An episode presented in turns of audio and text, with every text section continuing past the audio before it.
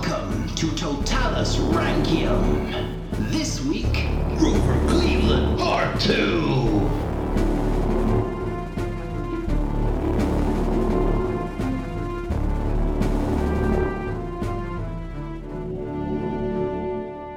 Hello and welcome to American Presidents Totalis Rankium. I am Jamie. And I am Rob, and this is 22.2 Well, that's nice. in the year 2020. It's not the 2nd of February, though. Yeah, but it is Grover Cleveland. Yeah, it is. Yeah, I've been looking forward to this one. Uh, in a way, but also I still keep thinking about the horrible things and the horrible person, the fact he was just horrible. Yeah, no, he didn't come across as the nicest of men, did he? No. No. Oh, well, maybe he can redeem himself. Maybe this is Um, his redemption episode. Right. Okay. Well, no, but maybe it is. no. Let's Uh, start. Well, you, let- we'll have to see. Let's see. I've forgotten to write an intro for this episode, um, so I'm going to wing it more than usual. If you want to start us off, Wonderful. So it's a snowy scene, right? Okay. Um, but the snow, no, I can still make this work. Keep going. um, but it's midnight, so you can't see the snow. Mm. Well, you got to work with that. I'm sorry. That's just the way it is. Off you go. Okay. Oh, and it's July. Okay, that still works. Possibly. I don't think Go it was- for it. Don't think it was quite July. Anyway, open on snow, drifting through the air. There's no sound, just the drifting of snow, just white flecks, drifting, drifting. And then you start seeing like the tops of some buildings, some scaffolding. In the distance, there's an American flag, just because I'm a lazy filmmaker and I want to establish where we are. Yeah. Well, nice and early on. Do you get the oh, what's it called? The little writing on the bottom again. The third. The, the lower third. No, no, I'm doing third. it with flags. Washington D.C. No, I'm not doing that. You know how um in American dramas, if anyone goes to England, they always go into a pub with a massive Union Jack on the wall. Yeah, yeah. Yeah, which we just don't have in this country, by the way. Yeah, so um, a bit like that. So anyway, it's all in very, very slow motion. This is like the flag is slowly drifting, drifting, flapping in the wind. The uh, the snow, the snowflakes are drifting. Yeah. Then you realise, as the sound muffled starts to come in, you're hearing a rumble sound. Rumble, rumble, rumble, rumble, rumble, rumble, rumble. Slower, slower. Get one of those rumbles and stretch it out for about 30 seconds. Yeah, it's about that. It's just, Oh. it's just growing in intensity. It's like this really big, meaty noise that's happening. I, I, I'm not quite. Be, I, I can't picture that in my ear. That sounds weird, but I can't hear the sound. You're trying to like a rumble, like a earthquakey sound, or like a. It's almost as if Factory it's sound. an explosion in slow motion. oh, okay. because it's an explosion in slow motion. Wow. And at this point, the camera starts to speed up a bit and it goes down, and you realize that those snowflakes aren't snow at all, it's ash. Oh, what a twist. What a twist! What a twist! Nicely done. And you look down at this sort of market square from a di- from a top. You're like like a drone cam. Yeah. And you just see people running and screaming in slow motion as there is this explosion in the middle of this market square. Then, as people are running away, don't fade to black. Just Cleveland. Just sort of forms on the screen. Out of the ash. Why not? Let's go for that. yeah, out of the ash, Cleveland, and then slam to black. Nice. Yeah, so there we go. Okay. I'm intrigued. That's good. Yeah, we'll come back to that. But for now, if you remember, Cleveland, we left him. He's just been elected the 22nd president of the United States. Yeah. Uh, he had found the election stressful. I mean, those newspapers kept saying things about him, things that he got up to. Yeah. I mean, no matter how true they are, there doesn't matter. Isn't it? Yeah, but he had one, and he was willing to put the rumours about him behind him. He's going to be magnanimous about it. In fact, he uh, wrote to a friend. I intend to cultivate the Christian virtue of charity towards all men, except the dirty class that defile themselves with filthy scandal and ballism. Ballism. Yeah, uh, Reverend Ball uh, was a reverend from Buffalo, and he had been one of the leading voices speaking out about the whole Maria Halpin thing. Ah, yeah, yeah. Yeah, but I can continue the quote here.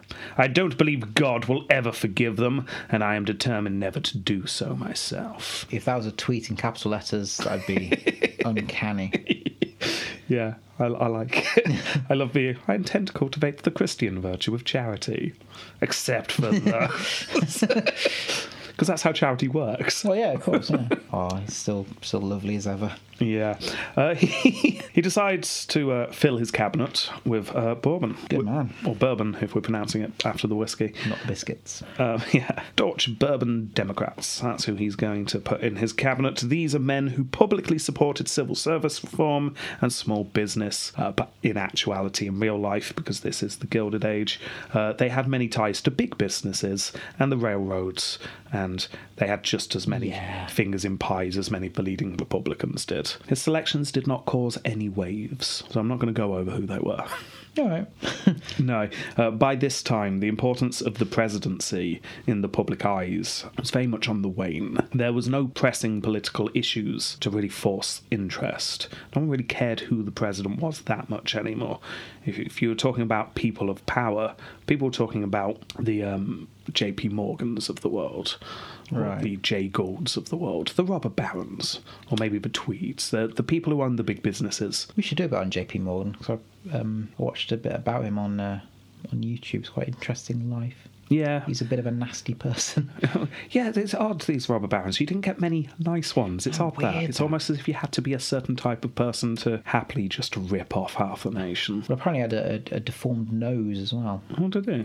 and he, he heavily cen- censored all of his photographs he had of himself. Ah, that is And interesting. any photograph you see of him, his nose has been changed. There's one photograph that was taken, and it's of him raising his cane to beat the photographer. and they got, they got the photograph of him, and he tried to buy the pictures off him, but he didn't. And they got they got leaked. It's interesting. That is brilliant. Yeah. We will. I keep saying it. We're going to do some special episodes. There is a plan in place. It just might not happen for a while. That's right. But we are going to do some non-presidents at some Cool. point. So I That'd be think interesting. Hmm. I think JP Morgan could go on the list. Yeah. I mean, the, the plan is to move away slightly from powerful white men just to see more of the country. But I think we could do the occasional just horrible person like JP Yeah. Morgan just to So see. influence is inarguable as well. So, Definitely. you know, So, anyway, that's by the by, because right now we're still talking about Cleveland, and he's not making huge waves. Cleveland arrived in the capital uh, the first time he'd ever been there, interestingly. I mean, he had no experience of Washington whatsoever. what a dump. well, yeah, they've, they've got, the, got the big obelisk now, though. Is it finished by now? Yes. Oh, Yeah, literally just. They have just finished building like it. he steps off the train onto Washington, final capstone just put on. Yeah, That sort of thing. exactly. Cleveland walks past. Pff, what a dump. Ugh. that will be the first thing to go. Um, yeah, it, it took a while to build that, but it's big. It's impressive. It takes a while to build. Hmm. Yeah. So there you go. Now, from now on, when you're imagining the Washington scene, Yeah. picture the big pointing thing in the Big middle. phallic looking image. Exactly. So yeah, he's in the capital. Um, first thing he does is go and visit Arthur in the White House. Yeah. Chester. Chester, good old Chet. They'd met a couple of times before, they weren't strangers, and Arthur happily gave Cleveland a tour around the White House, which is nice. Here are the toilets. We've got uh, excuse the glass the glass walls, but that was a Tiffany's idea from a few years ago. Yeah, no, exactly. It would be a bit like that. It's, Yeah. uh, it looks a bit like the Crystal Palace right now. Oh dear. Yeah. so he settles in, shall we say. Then came the inaugural address. Cleveland surprised many by giving his speech from memory. Didn't you say he's quite good at that? yeah, this isn't a party trick of his. Uh, it wasn't the done thing in the day. He'd just deliver a speech, uh, only 15 minutes long, Hmm. um, and apparently quite uninspiring. Uh, but from memory, so everyone went, oh, yeah, he can remember 15 whole minutes of words. Oh yeah. yeah, several actors in the crowd just, seriously, it's not that. No.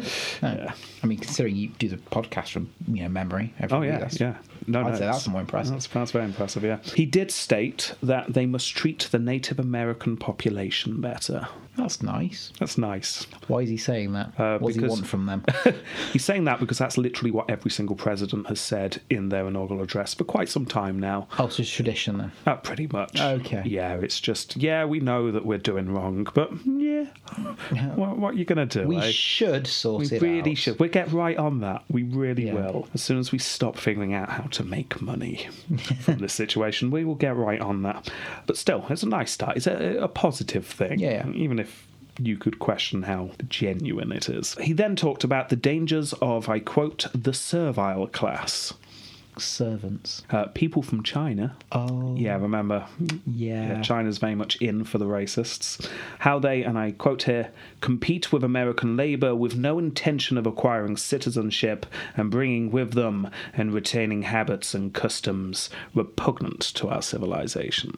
Ah, Yeah, so, uh, the lashing of racism. There, that's yeah, that's yeah nice to you, hear. you just need that in your inaugural speech, don't you? Uh, Yeah. straight after saying how they need to treat the Native Americans better. yeah. So, anyway, that, that, that goes down quite well. Good, okay. Yeah. Yeah. Uh, he then talked about how America wanted peace, commerce, and friendship with all nations in the world. Right. yeah. Except China. yeah, it's uh, Cleveland comes from that class of people who uh, fully believe that if they just say one thing that's not racist, it cancels out all the other racism. so, anyway. He's really after that redemption, isn't he? It's like, He is. He then went to settle into the White House. He immediately found out that he hated fancy French food. really? Yeah, if you remember who's the chef at the White House at the moment, it's the, the guy who Arthur installed. Okay. Oh, Because he wanted the White House to be a bit more like Delmonico's. classy. Yeah, that was yeah, was Yeah, Cleveland's, he has no truck with this. More than once, he asked for the servants' food to be brought for him. Really? Yeah. Uh, he pined for pickled herring, apparently. No one pines for that. I- what I- kind of monster is this Rover Cleveland? Oh my goodness. I mean, first racism, and then he likes pickled herring. Oh. Uh, my mum, who listens to this, by the way, Yeah. um, uh, tried to make me eat pickled herring once. So you're quite you, you're you're pretty you, you eat pretty much anything. Oh yeah, you're I am not, not, you're not fussy, at all. I'm really not. I eat practically anything. How was the pickled herring? It was awful.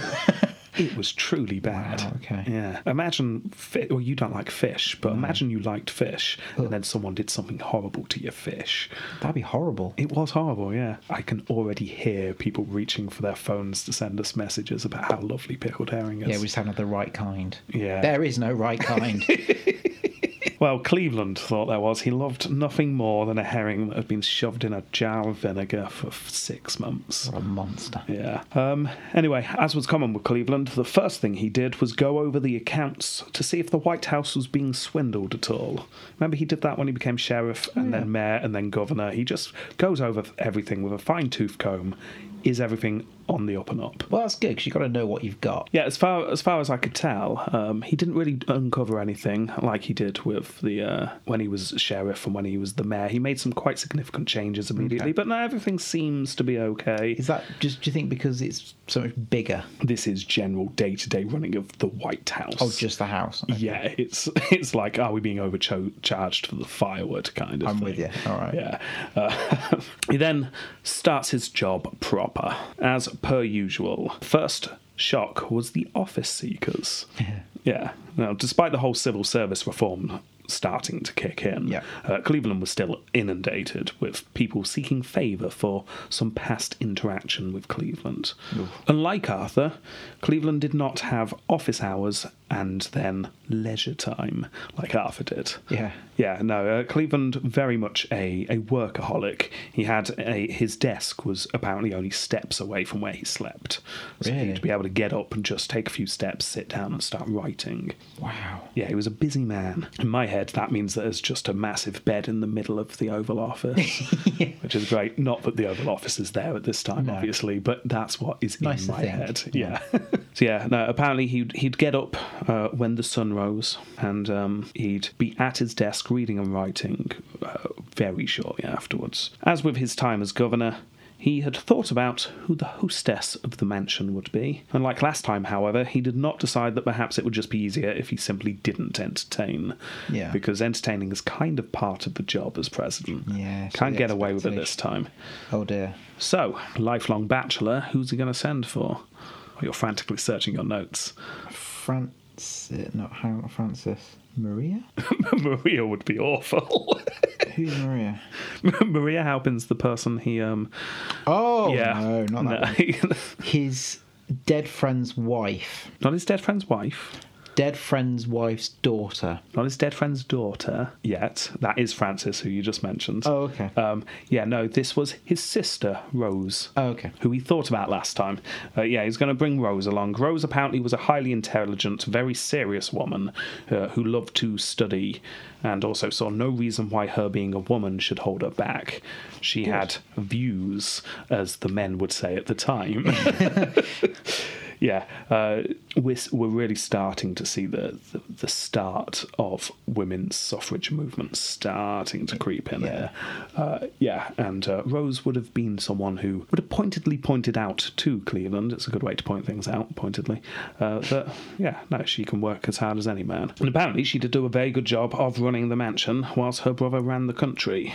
Now, Cleveland appears to have gone full into workaholic mode. Uh, he occasionally went fishing and had recently developed another hobby the watching of a sports game. This was a game where men hit a ball with a bat and they ran around bases. Ball bat. Ball bat, yes, you've heard of it. Yeah, uh, also known as baseball. Uh, Interesting. Yeah. It's like rounders. Yeah, rounders. I did read uh, there's a controversy about that. Oh. Yeah. Um, if you don't know, if you're in America, Rounders is a, a game that's played in schools, but not really popular outside of schools, No. where you have bases in roughly a, a pentagon shape, I Yeah. think, and then you stand with a bat and someone bowls a, a ball at you. You hit the ball with a bat, and then you need to run round the bases. And then when you get to the end, you score points. There was an Englishman, after seeing baseball the first time, who said, Oh, th- this is Rounders. And there was this huge campaign in America about how no, baseball was invented in America by Americans. Nah, it's No, rounders. it- it's Rounders. It quite clearly came from England. But It did, yeah. there were some people who say it, it just independently sprung What's that called? It's called divergent evolution or something like that. yeah, It's some, something- yeah, something like that. Uh, so maybe it is that, Yeah, yeah, not true. but That's maybe like saying, yes, this the, the English we speak as well. We invented that. yeah, m- it with you, maybe it's fine. some of the people who went over to America from Europe took some of their sports with them, and they slightly changed over time. Who who Yeah. knows? Who knows? Anyway, this baseball it's been around for a while. The first mention of baseball in America, written down, apparently is in 1791. Oh wow. Yeah, yeah. So, I mean, it went over uh, early. Yeah. It was an unregulated game, apparently, with ever changing rules for about 50 years. uh, I don't know how ever changing, like halfway through a game. Change the bat size. yeah. Anyway, in about 1845, the Knickerbocker rules were written down by the New York Knickerbockers. So, uh, they had a set way of playing in New York. yeah. It still wasn't hugely popular, though. Apparently, up until the 1850s, cricket was far more popular in America than baseball was, which I had no idea about. But yeah, Right. apparently, cricket, big thing in America for a while. Interesting. Cricket. Yeah, cricket. Yeah, Wow. Can't get anything more English than that, can you? no, I mean, not that many people like cricket in England anymore. 'cause it's boring as hell. Incredibly boring. We're offending so many people today. you know that there is a pickled herring cricket loving listener out there who will never listen to us again. Yeah. But uh, anyway, uh, the Civil War apparently helped the growth of the game. There you go, silver lining for the Civil War. Men all around the country, or at least all around the North, uh, would gather together and play baseball. And soon, for whatever reason, it was the New York style that caught on. So everyone started playing the New York style of baseball. And then when everyone went back to their home states, Yeah. the New York style spread. So there was now more consistency in the game, which is uh, quite nice. By 1870, professional teams had started to emerge and play in leagues that were being formed, including the Chicago White Stockings and the Boston Red Stockings. They changed the Boston Red Sox. Is that why? I'm guessing so. I didn't even think to check. I just assumed they did. uh, yeah. Uh, then in the 1880s, the sport was popular enough through the north of the country. It wouldn't become popular throughout the whole country apparently until after World War II. Okay. Uh, but in the like the north east of the country, it's really popular. I guess it would have been quite regional then, but with you know after World War II, it's starting to get television. Yeah, yeah, exactly. So you can spread it more. Um, so in the 1880s, uh, especially up in like the Buffalo area, and then you got Boston and Chicago, uh, yeah, baseball became really popular, and obviously that's where Cleveland was. So Yeah. he became a big fan. In fact, he had been friends with one of the Buffalo Bison players when he was sheriff. So not long after becoming president, the Chicago White Stockings came to Washington for a game, and Cleveland invited the team to come to the White House. So there you go. First time we've seen a sports team being invited to the White House. He served them all McDonald's. he didn't serve them McDonald's, no, because he's not weird. Uh, in return, they invited him to come and see the game. Cleveland declined, stating that the public would not expect him to, and I quote, waste my time going to a ball game. Oh, I can only imagine there was an awkward pause after that as he was can't quite say in that way, sir. I mean, talking to the professionals who Yeah. played the sport. oh, I love the sport, but I wouldn't waste my time watching it. thank you, sir. Have a good day. in Cleveland's defense, I'm guessing he did want to go and see the game, but It's the optics of it, isn't it? Yeah, I'm, it's the I'm here optics. wasting time playing a game or watching Yeah. a game. I should be at work. so yeah, maybe he didn't say it in quite so such a Yeah. snooty way, especially not with the English accent. Anyway, Cleveland was actually uh, very sensitive about what the press said about him. After all, he was still very angry with the way the whole Maria Halpin affair had been handled by the press. I mean, they'd Told the truth. told told the truth and stuff. I mean, it was Yeah. awful. And because of this, he became openly hostile with the press. He would not let the press into the White House. Instead, they'd have to stand outside the mansion and wait for people to enter or leave if they wanted to get a quote on something. Interesting. So, when there were rumours about Cleveland's love life that started to circulate, the press found it very hard to get details. But we know the details now. Yay. If you remember, which I know you do, Grover had a good friend named Oscar, Oscar Yeah. Folsom, who was, it would appear, in some unknown way involved in the whole Maria Halpin affair. And then he had died in a carriage accident. Yes. Grover was put in charge of the family's estate and essentially became the guardian of Oscar's widow Emma and their 10, 11 year old daughter, Frank. Her name was Frank. I said Francis last week. Yeah. Uh, her name was actually Frank, named after an uncle, which Oh. is brilliant. Love it. Love the names. Um, yeah, when she grew up, she decided Francis maybe would suit her a bit better. Um, Blame her for that. yeah. But no, it's Frank. Uh, Grover and Francis had met when Grover was 27 and Francis was zero. Right. She grew up referring to Grover as Uncle Cleve. Nothing creepy about that. and uh, Uncle Cleve would always call Frances by her real name, Frank. Uh, when Oscar died, Uncle Cleve became closer to the family, as I said, Frank being 11 at this time. Uh, and then she grew up some more. And then she went to Wells College in New York when she was 18. Cleveland asked Emma, the widow, for permission to write to Frances and permission was given. The two exchanged letters for some time, and it soon became romantic in nature. And then he proposed. Oh, it's 27 years her senior. Yeah, and like literally watched her grow up.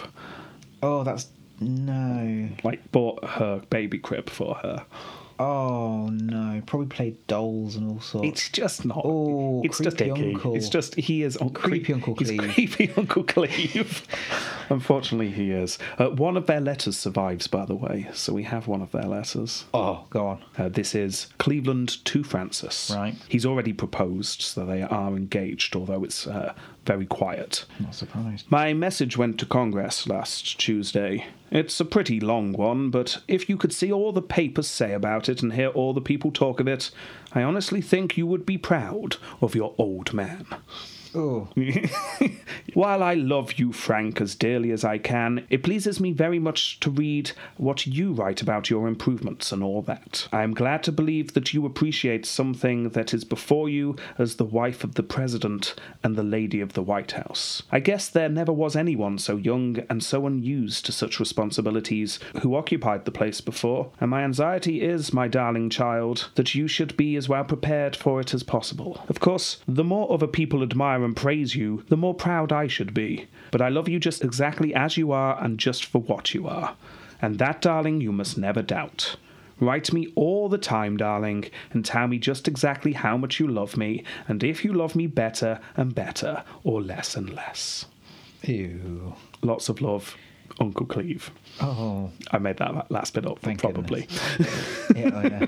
Your old man, little girl. yeah, he's he's approaching fifty. Yeah. She's oh. she's like twenty. It's it's it's just like there's nothing there's nothing Illegal. wrong. There's nothing No. illegal. It's just slightly icky, isn't it? It really is. It really is. Anyway, the reason why the press were having a hard time figuring out the room of the president's love interest is that he was clearly interested in a Folsom woman, but they couldn't really figure out whether it was Emma or Frances. Emma made more sense, the uh, the widow of his friend. They're Yeah. roughly the same age, but all of the evidence is pointing to the child. So, uh, yeah, they were struggling to piece this together.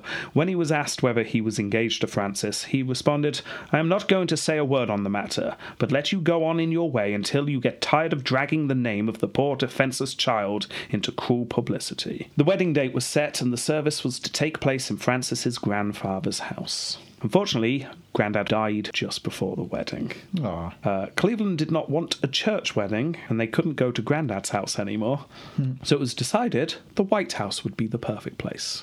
Oh. Yeah. This will be the first wedding at the White House. We've seen a wedding before, but we've not seen a president get married before. Okay. So, yes, it's the first presidential wedding. They got married on June the 2nd. Uh, all the cabinet and their wives were in attendance, apart from one cabinet member who stated that he had vowed never again to attend any festive event after his wife had died. Oh. Which I think personally was just a, a, the first excuse he came up with. Yeah.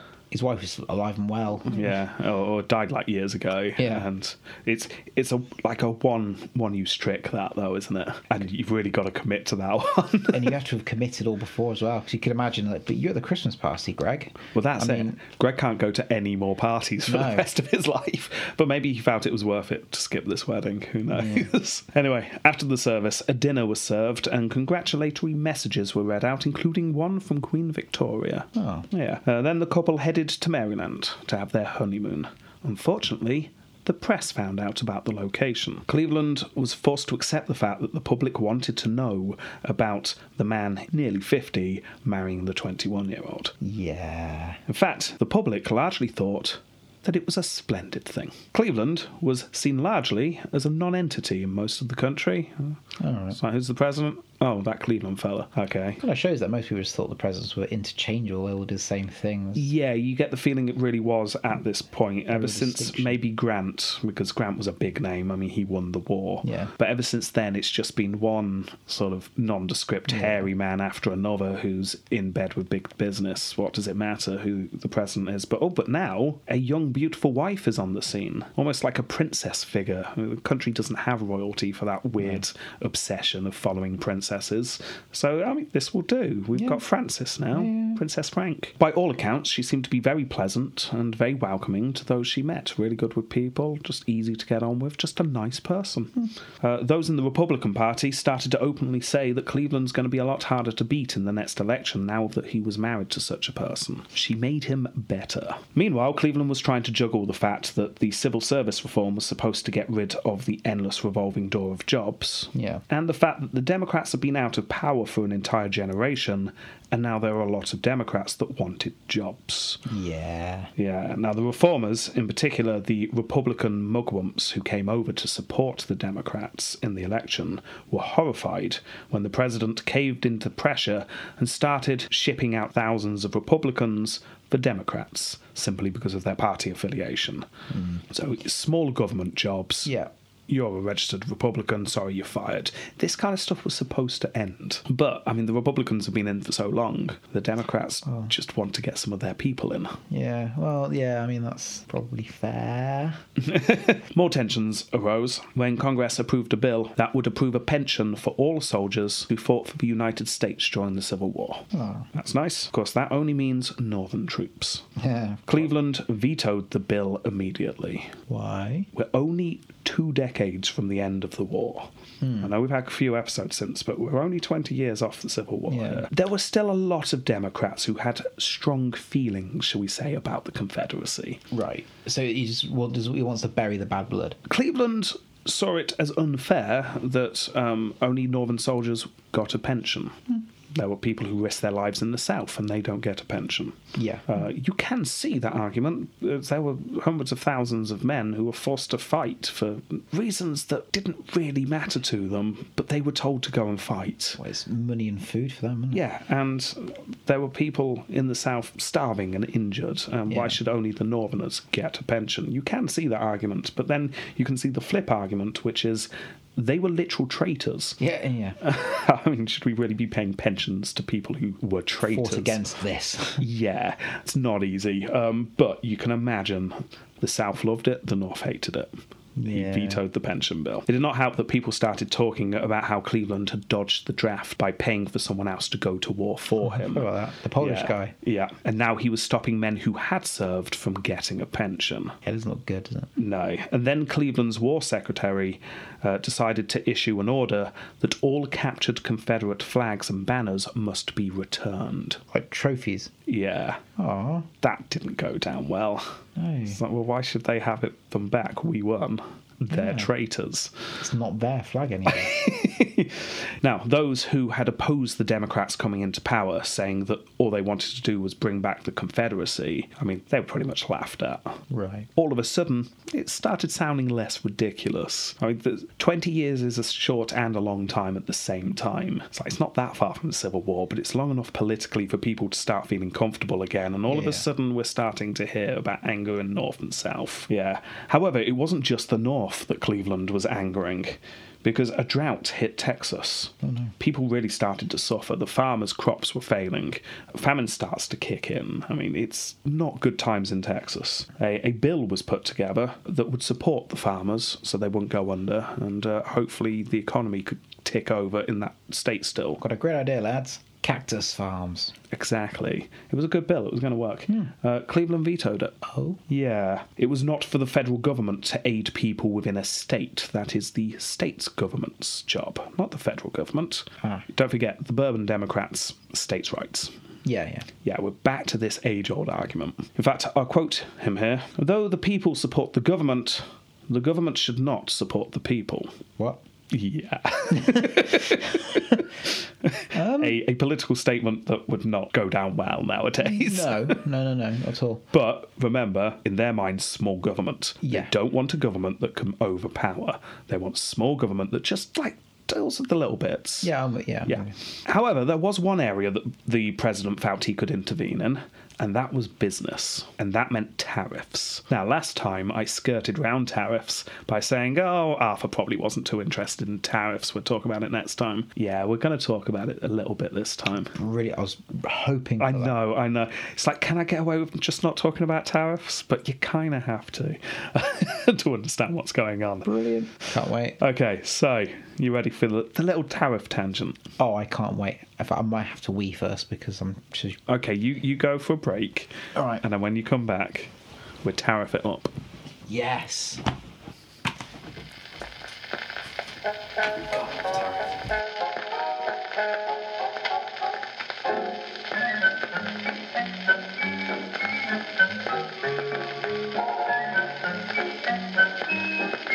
Right, tariffs. Tariffs. Just so we're clear, everyone listening, because I will forgive you if you're not fully up to date with tariff knowledge or just generally what they are, because you hear the word tariff and you switch off. That's human nature. I assume it's a payment for the selling of goods to Yeah. other countries, right? Yeah, tariffs are just a tax on foreign imports. Yeah, that the So- other country pays. No. So Oh. if if Chad from New Jersey wants to buy something from Europe, what's he want to buy? A new baseball. He wants to buy a new baseball. For some reason, let's say, in this hypothetical situation, all the best baseballs are produced in Hull, England, obviously. Yeah. So where are you going to buy your baseballs from? Hull in England. Yeah. Now, to get those baseballs, you'll have to send overseas for your baseball. They get put on the baseball ship, dedicated ship that they had. Yeah. And it's sailed over the seas. It arrives in New York, and all the baseballs are taken off and sold. Right. If there's a tariff on baseballs, however, there is then an extra tax on buying those baseballs that go to the United States government. That the buyer has to pay. Yeah. Is that almost not quite a punishment, but uh, you're buying from somewhere else, so we're yes, gonna. exactly. Aha. Okay. Yeah. So when there was a tariff war between China and they raised a tariff, that doesn't hurt China. Oh no, it hurt the companies because they won't want to buy from China because people won't buy it from their company. Got yeah. it. Um, despite what the current president's apparent understanding is, tariffs are paid for by the consumers of the country raising them. Right. Okay. Yeah. Trump quite often says something very different. Yeah, That's not true. Wait. Not true. Well, wait for his episode. Uh, Scoop. I mean. I know, stop the press. Um, so, in that case, then what's the point in having tariffs? Well, in the 19th century, there were two main reasons. Number one, raise money for the government. Yep. Uh, particularly s- in the Civil War when the government needed money quickly. Yeah, Yeah. Number two, protect domestic manufacturing. If the American baseballs that are inferior are artificially cheaper because you've got to pay extra for the foreign stuff, US citizens will start buying the US products. Those US Yeah. companies will then become richer and, in theory, will start producing better products and generally doing better. Or the robber baron who owns the company will pocket all the money, but yeah. You know. Yeah. Yeah. Anyway, during the election, the Democrats had pretty much stated similar aims to the Republicans in regards to tariffs, which is keep the tariffs high. Remember me saying the two parties didn't really have many differences? Yeah, yeah. So the idea was keep the tariffs high because it would protect the American industries. Right. That's what the Republicans said. The Democrats said, however, it was to protect the workers. If the factories go under, people will lose their jobs. So Right. they came up with different reasoning, but it was still keep the tariffs high. Yeah. However, as with many things, it's actually a bit more nuanced than that because most Democrats actually wanted to lower tariffs, particularly in the South. But they were just a little bit too afraid that if they said that out loud, the electorate wouldn't like Yeah, it. okay. Now, the reason why the South in particular wanted lower tariffs is because the high tariffs were bad news for most farmers, who often relied on imported goods to run their farms. Not only this, many people were angry that in this day and age where the poor were getting poorer and the government seemed to be absolutely raking it in, um, why are the government making such a profit on tariffs still? I mean, I can understand it during the Civil War, there was a war on, but why why now? In fact, where's all this public money going? Who's who's making this money? Where's it going? What's it being spent on? What's going on here? In fact, both parties argued that the revenue made through tariffs must come down. It was admitted, no, we're making too much money as a government. yeah, They're getting suspicious. ah, ho, Mr. Morgan. we're getting New carriage. We'll, we'll get to that. Yeah, so both parties say, yeah, no, we need to bring the tariffs down. We shouldn't be making a profit. We should be running the country. But the two parties were very split on uh, deciding how to bring that surplus down. Turn it down. Yeah, well, the Democrats said just reduce the tariffs. The lower the tariff, the less money the government would make. Yeah. The Republicans said, oh no, put the tariffs up. Because if you put the tariffs up, there'll be fewer imports into the country. If there are fewer imports into the country, less tax will be paid on those imports, so the tariffs will go down. Yeah, it's a warped logic.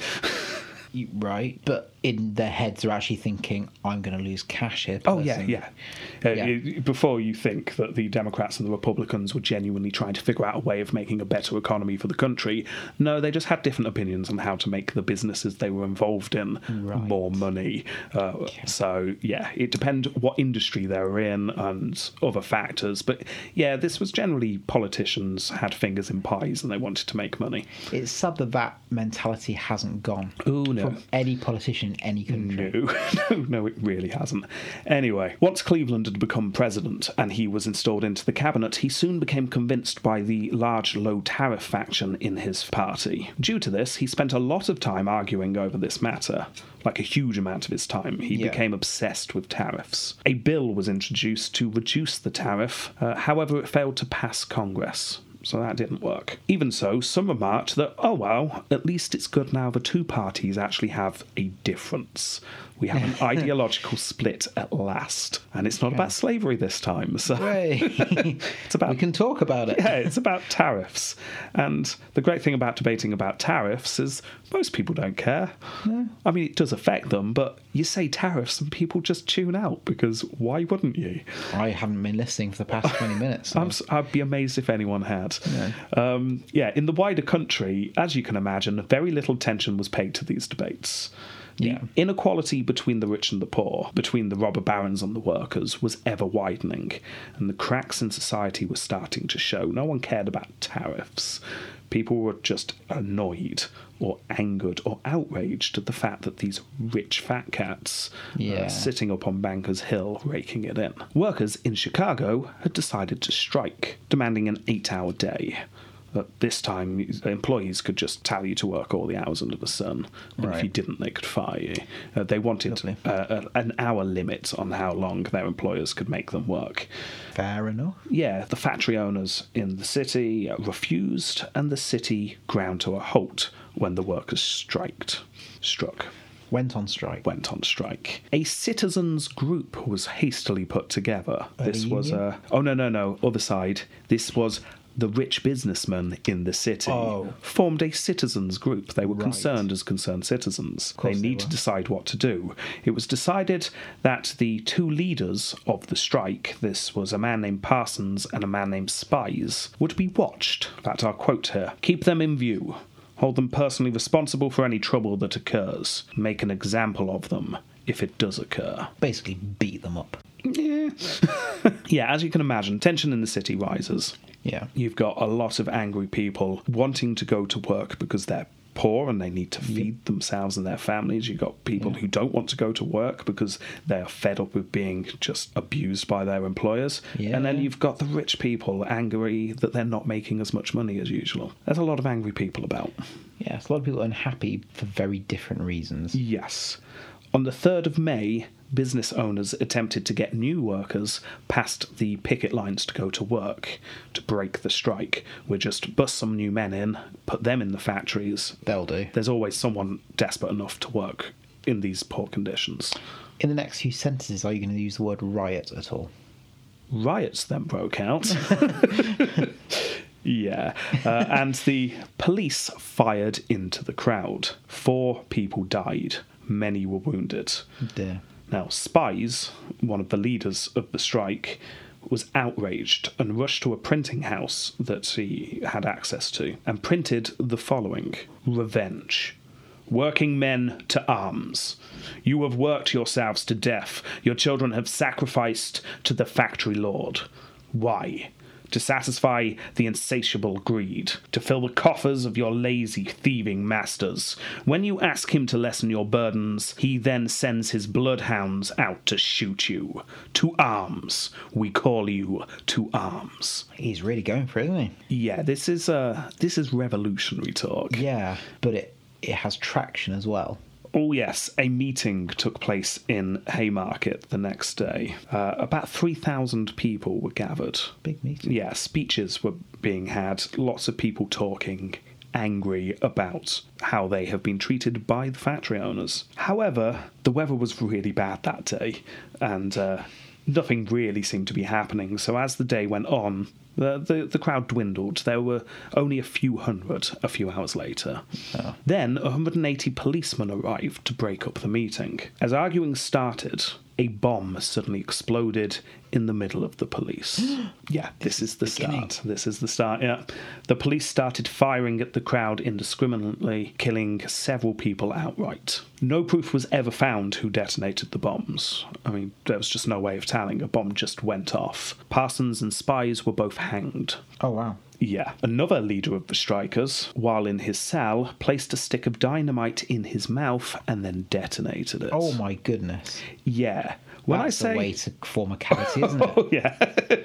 when I say things were simmering, I mean it's it's really coming to the boil now. yeah. There are a lot of angry people about the sheer inequality of society. And I g if, if I were a robber baron at the time as well, I'd be possibly, very possibly, putting money into the, the hands of police. Oh yeah, yeah. The police were just owned by the Yeah, rich, yeah, yeah. definitely. Anyway, back in Washington, some in the political class started to realize that perhaps something more than lip service uh, needed to be done about this situation. They've been saying Hmm. for a while that we need to sort out the inequality in society, but no one really was doing anything. Maybe we need to do something. Like climate change at the moment. Yeah, I we mean, should probably do something, but we will at some point. yeah, but- very much like that. Yeah, this kind of action is only a couple of steps away from full blown revolution. yeah. However, very much like the current climate crisis debate, I think that's a good comparison there. Most politicians were fully on the side of big business owners if they weren't the big business owners themselves. Right. Anyway, Cleveland called for legislation that would, and I quote, provide for the arbitration of disputes between labouring men and employers. Again, lip service. Right, yeah. No one really cared. Yeah. And also, there's more exciting things going on Oh, good. because someone's gone and built a colossus statue in the waters of New York. That's exciting. What? A colossus statue. Why? Why? I don't know.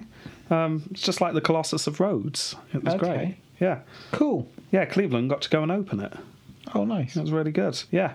Uh, we don't have time to go into the ins and outs of just why certain people in France decided to raise money to build this Colossus statue and give it to America. Penny's just dropped, hasn't it? Yeah. Yes. Uh, but it was decided not long after the Civil War that a present to celebrate 200 years of the American Republic would be a good idea. Oh, nice. Yeah. France would pay for the statue, the United States would pay for the plinth. Um, Nice. Yeah, I know which one I'd rather be doing. yeah, yes. Much easier to Put spark a the concrete imagination. it's like, we're, what, you guys get to build the exciting statue and we're just going to build a, a rectangular block. It's like a star, isn't it? It's like a star shape. Yeah, uh, 11, 11 pointed star, if I remember I correctly. have no idea. Yeah. Uh, It's quite impressive to see, but it's smaller than you think. oh, is it? Mm, I've not seen it in real life. Or it was far away. I can't- don't know.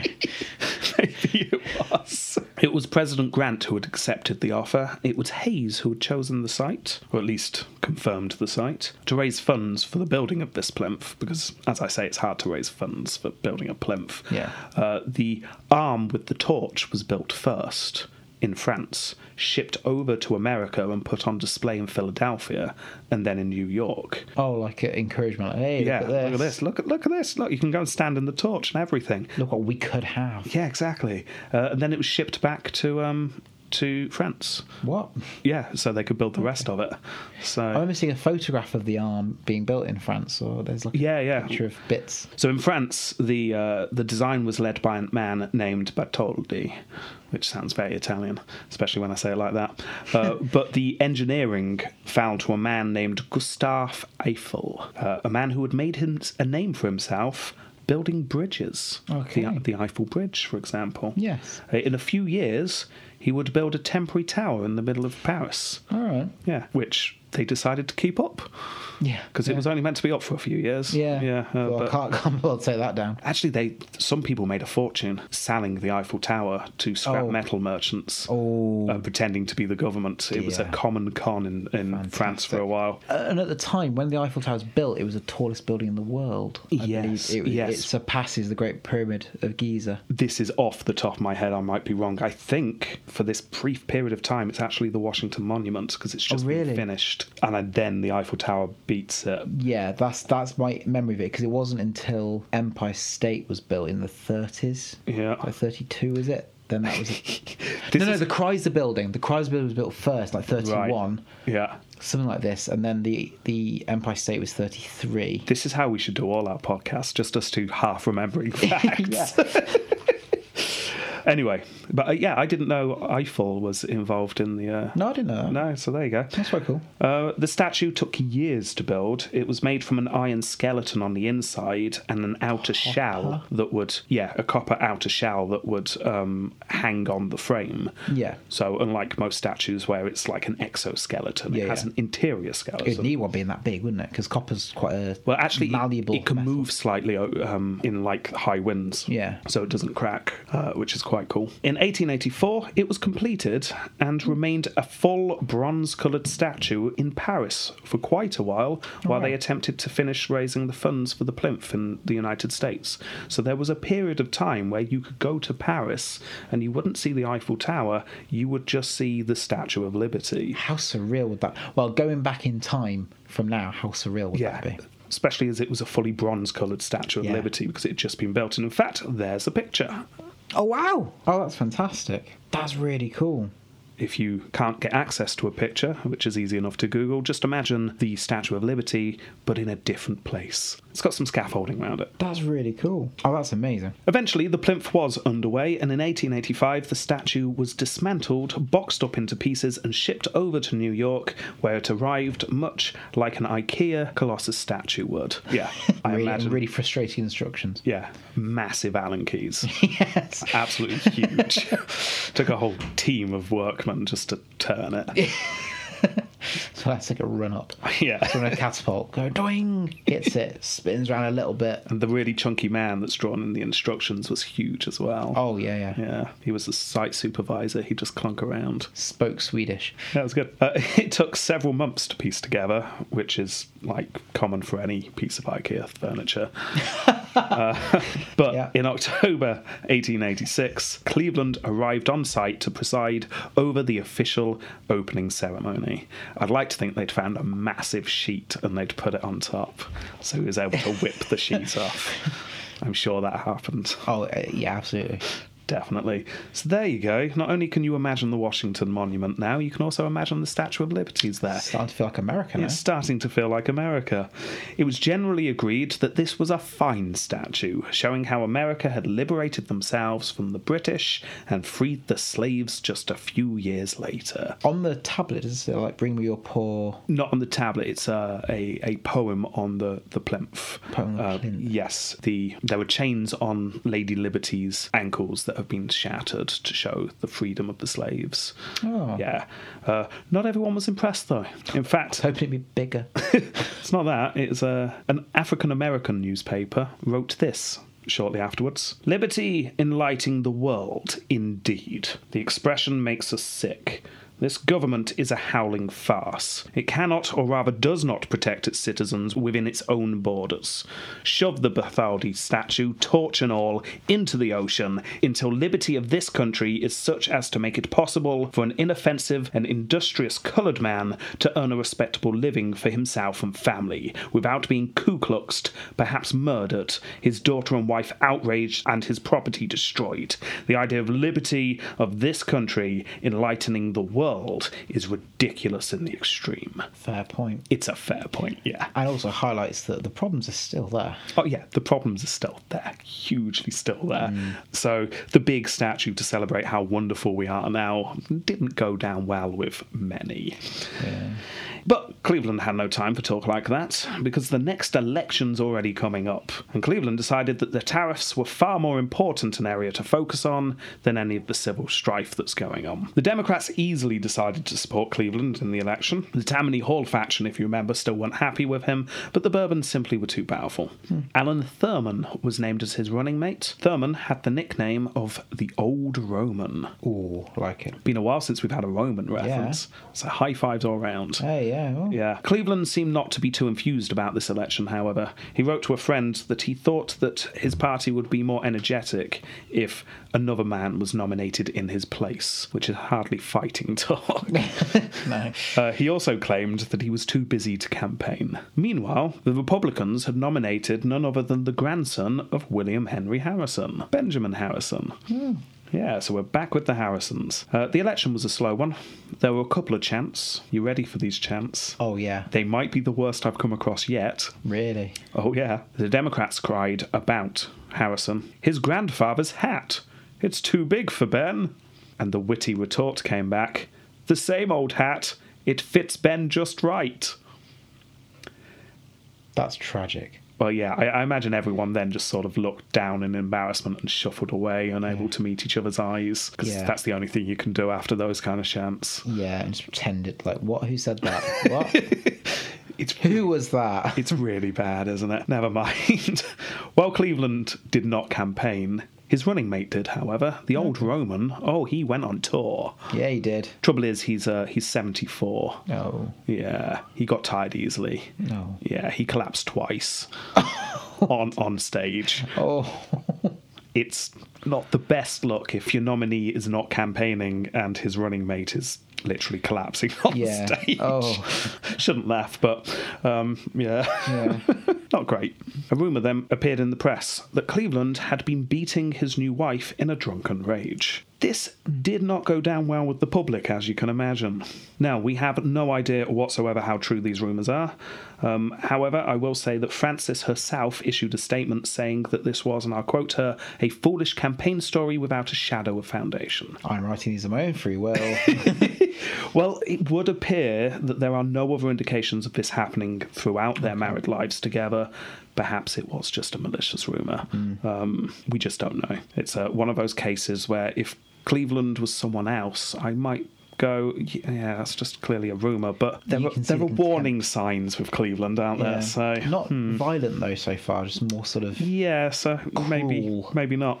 Anyway, just know it was a rumor that was going around, and I imagine people reacted very much in the same way that we're reacting now. Of a really, but maybe. Mhm. So it doesn't go down well. As ever, New York was a key swing state. The current New York governor was a Democrat, but a Tammany Hall Democrat, and the state did not go out of their way to support their own president. So all of this adding up, you can probably imagine what the result's going to be. They were, once again, very close. We've had a few close elections. In 11 million votes, Cleveland managed to get 100,000 more. He wins the popular vote. Yay. But Harrison had taken New York and Indiana. Ah. So Harrison got 233 electoral college votes, and Cleveland got 168. Ah. He had lost. Oh. Yeah. Even though most of the people in the country voted for me. Yeah. Weird system that man. It's it's because it's a broken broken system, Very a broken system that broke ab- about two hundred years ago. Yeah. Almost immediately it broke. Yeah. Never mind, eh? Um, of course, Ah well. it's only democracy. Uh, according to one story, uh, Francis, whilst leaving the White House, ordered that the staff look after the furniture because they would be back. Bet she didn't say that. That was, Probably that not. was written after the That second. probably happened afterwards. Anyway, the couple moved to New York City. They took in the shows there. Cleveland played a lot of cribbage, apparently. Ooh. Yeah. Now, I could have looked up what cribbage is, but I decided I'm just going to pretend in my head what cribbage is, and that's probably more interesting than the real thing. Card game. I think it with involves babies. cards, but I, I have a feeling it's more than just I cards. think dice or dominoes or something. Maybe it's dice, dominoes, and cards Oh, nice. combined, uh, but you've got to do it whilst on a tightrope. Across the room. Yeah. Unicycle. Unicycle, tightrope, you got to flick the cards like magicians do. To knock the dominoes over. Yes. And they hit a die that rolls it's a whole and lands on a number. Rube Goldberg machine kind of thing. Yeah. And the card indicates, or the card you throw doubles the value of the the domino yeah. on the north side that lands, and that then indicates you multiply the result of the die that gets That knocked. pickled herring baseball loving fan of ours is uh, also probably a huge cribbage fan. and Part of is the now World even, Cribbage Society. even more annoyed. Oh, I, I, I just thought my life would have a bit more mystery in it if I never find out what cribbage is. So I'm not going to. yeah, that's, that's nice. Nice to have that. Yeah, because it's probably really boring. And in my head now, it could be really exciting. Do you ever think like that? You'll be your your last your last day. You're in hospital and you hear the beeping, and you still there lying wondering what is cribbage. Pick up your phone, quick Google. Oh, put your phone down. Yeah, that's what I'll do. Last moments. That'll be my last Yeah. moments. Anyway, Cleveland, however, he found out what it was. He loved it. Uh, through connections he had made over the last four years, he was able to make money doing some quiet work for a prestigious law firm in the background. He didn't like put his name on the, the partnership or anything. Uh, this law firm looked after the interests of none other than J.P. Morgan. And the two men soon met and became quite friendly with each other. Cleveland then settled into a life familiar to us um, because it was quite similar to that of Chester Arthur's. He's now in New York. cigars and brandy, hobnobbing with the robber barons. Just imagine slightly different rooms because this is the Democrats, not the Republicans. Yeah. Uh, but Less fancy. He'd still be going to the same fancy places, Yeah. though. Yeah. Uh, he purchased a cottage in Cape Cod in Massachusetts to get away from it a bit, where the Clevelands could retreat, just have a nice time. Nice. It was around this time that Francis gave birth to the first of their five children. Uh, at the age of 54, Cleveland wrote to a friend to say that he felt he had entered the real world for the first time now that he was a father. No, he hasn't. He's got a maid. He probably barely saw the child. The girl was named Ruth. Uh, Ruth, really sadly, only lives for 13 years. However, she lives on in the public memory because 17 years after her death, the Curtis Candy Company decided to name a chocolate bar after her called Baby Ruth. Uh, apparently, that's still a popular Ah, I've candy heard bar of today. Baby Ruth. And as far as I could tell, a, a Baby Ruth seems to be a bit like a Snickers bar. It's like chocolatey and nuggety and uh, peanutty. So they're around. Yeah, now the fact that this chocolate bar was named after a child who had died 17 years earlier to a president that had been out of office for quite some time just makes no sense and was clearly a lie by the candy company No. because the famous baseball player Babe Ruth. Babe Ruth was around at this time Yeah. and the company clearly had just trawled the history books looking for a similar name. Yeah. And then when they released it, went, oh no no, that's uh, Cleveland's uh, daughter. Yeah, Mm. that's that's who we named our chocolate bar after. But your chocolate bar has a baseball on the front. on the... One of the fancy ones made in Hall, England. so there you go. That's a, a little chocolate bar tangent for you. Um, anyway, meanwhile, Harrison was getting on with running the country. Now, I don't want to get into what he did too much because it will spoil his episode, uh, but we do need to cover a couple of things so it makes sense when Cleveland gets back into office. The tariffs had been raised to the highest levels in United States history. Wow. Republicans go tariff happy. The rural communities in the north that were traditionally Republican were not happy with this at all. So they start to organize into large alliances. These are farmer alliances the Southern Alliance, the Colored Farmers Alliance, and the Northwestern Alliance all developed. You can probably imagine where they are in the country. Guess. Yeah. Um, now, there was an attempt to merge all of these alliances together to make a really powerful alliance, but you can probably guess the problem here. The Southern Alliance insisted on separate lodges for whites and blacks, which the Coloured Farmers Alliance and the Northwestern Alliance both just refused. Went, no, that's just racist. So, yeah. uh, And so they're like, yeah. that's the point. Um, yeah, the uh, the alliance of alliances never happened, unfortunately. Uh, but they did still have the same message: the farming industry was falling apart.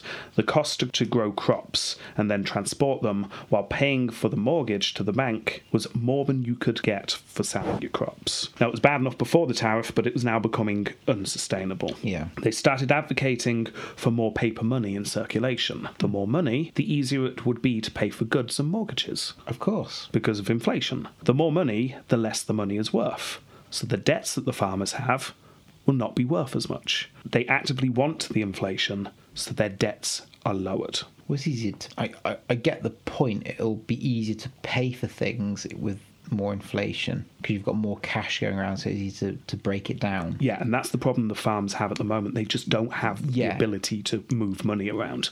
yeah it's like saying the, the set value of this is 50000 Yeah. and you've only got yeah i was trying to make a point then but i know what i mean but Yeah. It, it takes a while getting your head around this. yeah but it, it does make sense what gotta they're arguing balance it, you for. can't- Well, it makes sense what they're arguing for to a point, and also only if you believe in what they believe in.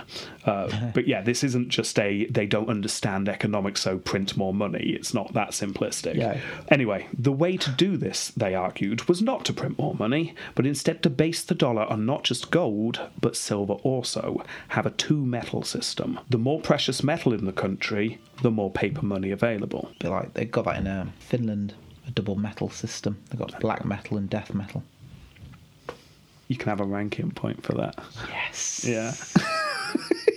Genuinely, for a moment, thought you were going somewhere with that. no i, I never do No. now, uh, th- this argument was going nowhere. I mean, silver hadn't been used as a currency since 1873. Sort of. I'm simplifying here, it's more complicated. However, recently, some. Silver had been discovered, and there were now quite a few rich robber baron silver mine owners who suddenly started pushing to have contracts with the government to make silver coins. Right. So suddenly the farmers found themselves in alliance with rich silver mine owners. Well, that's always good to have on your side. In 1890, the Sherman Silver Purchase Act was created. The government would now purchase a certain amount of silver every single year from the silver mines, and paper money would now be based on gold and silver. However, this did not do enough to mollify the farmers, because although this was a step in the direction they wanted, the economy is really struggling. Cleveland starts to travel around the country and just happened to mention to any crowds that happened to be gathered that all of their problems were due to the high tariffs and the silver backed money. And if, I don't know, a Democrat was back in charge, all your problems would disappear. It soon became clear to all in the party that Cleveland wants to run again. Now, some opposed him in the party, as ever, the Tammany Hall faction, uh, but also now those who really liked the silver backed money. So you start seeing the Democrats splitting into silver men and gold men. Oh, like a weird game of chess. Yeah. However, just know that at the moment these Silvermen are in the minority, and Cleveland was nominated on the first ballot. He's going to run for president again. Okay.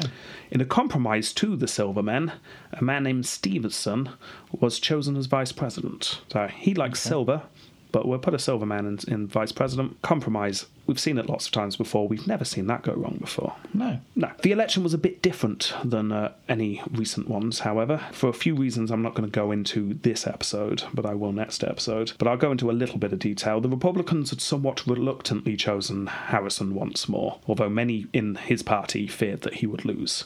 Yeah. To complicate matters, the farmers' alliances had created a new party, known as the People's Party or the Populist Party. This was a genuine left wing party, first one we've seen. They wanted to do these crazy things like take the railroads off the corrupt businesses and give them to the government to run, in the hope that the government would be less corrupt. but you can see why you do- get them out of the hands Uh. Yeah. of the, the corrupt businesses. Yeah. That makes sense. Uh, they wanted shorter working weeks. They wanted direct election of senators because that's not a thing at the moment. Hmm. Uh, they wanted an income tax that took into account how much was earned. Oh. yeah, uh, just. Things that we take for granted today, uh, interesting. basically. So, anyway, this election, this vote was split three ways. Although, to be fair, the People's Party only got 10% of the vote overall. So, it wasn't uh, a, an even three way split. But 10% is That's enough. sizable. It's enough to sway the election one way or the other. Yeah. You're not going to win, but you can make a difference. Uh, with the People's Party vote largely being taken away from Republicans, the Democrats were able to take the victory with relative ease. Hmm. Cleveland got 277 to the Republicans 145. Oh, wow. The People's Party 22. There you go. He's back in the White House. Not only that, uh, the Democrats now have control of the House and the Senate also. Oh, so just pass whatever we want. Oh, yeah. Cleveland's second inauguration was a cold affair. A blizzard had just hit the capital. Everyone was a bit freezing, as you can imagine. Ice formed in Cleveland's moustache as he uh, recited another speech from memory. Good God, it's cold. yes. and that was it. Yeah. He called for unity and he talked about how much fairness was needed in society, but that fairness must be achieved in a fair way. Right. Yeah, in other words, obviously we need to be fairer, but we're not actually going to do anything about it. And we must treat the Native Americans better. Oh, yes, definitely. Yeah. The Clevelands did not immediately move into the White House. A, a scarlet fever scare in the building had persuaded to keep Little Roof out for a while. Um, however, once they did move in, they were surprised to see these newfangled electric lighting that had been installed. Now, this wasn't new to them. They weren't like screaming. Witchcraft! no, I mean, they've been living in New York for a while. New Yeah. York had plenty of electric lighting by this point. But Oh, We're it was- doing an Edison thing now. Uh, no, no, we're not going there. Oh. Sorry, uh, but yeah, no, he had his uh, he had his powerhouse and everything. All that is going on. But yeah, it was nice to have some electric lighting in the White House. Yeah. However, all was It's a weird humming. that was just people nervous. yeah, yeah. However, all was not well. As the president took back the reins of government, the economy utterly collapsed. It's another panic. A fifth of all the factory workers in the country lost their jobs. An already simmering country without the heat just go up that little bit more.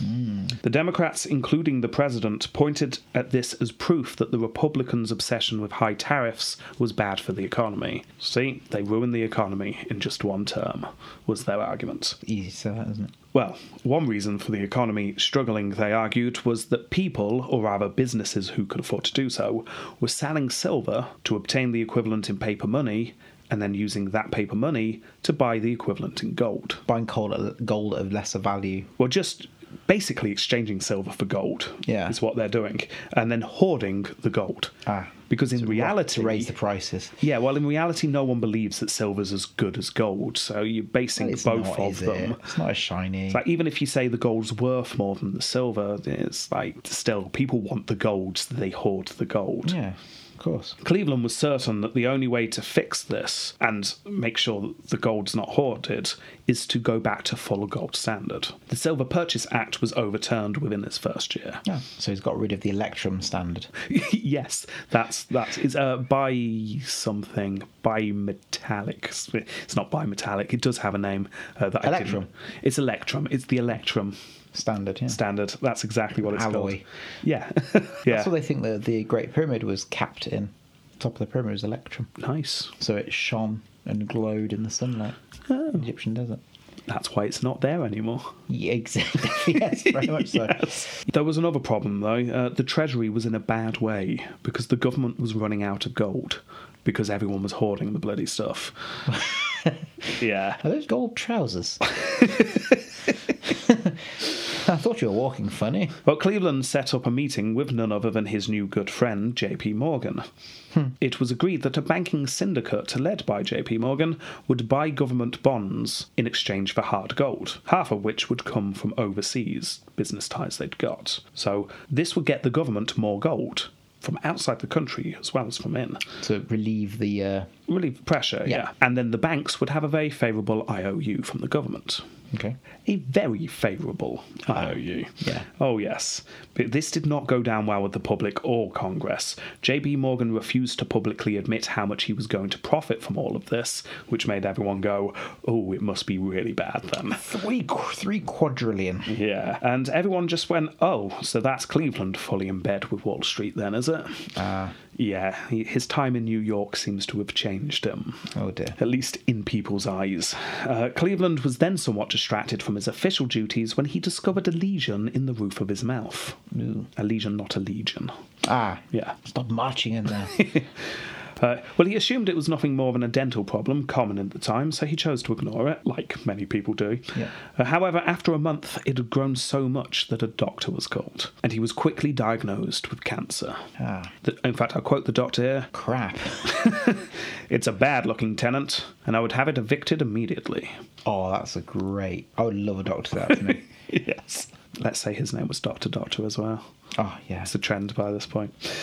However, with the country in the middle of an economic crisis and violence starting to spark up, it was decided that the public really didn't need to know about the president's illness.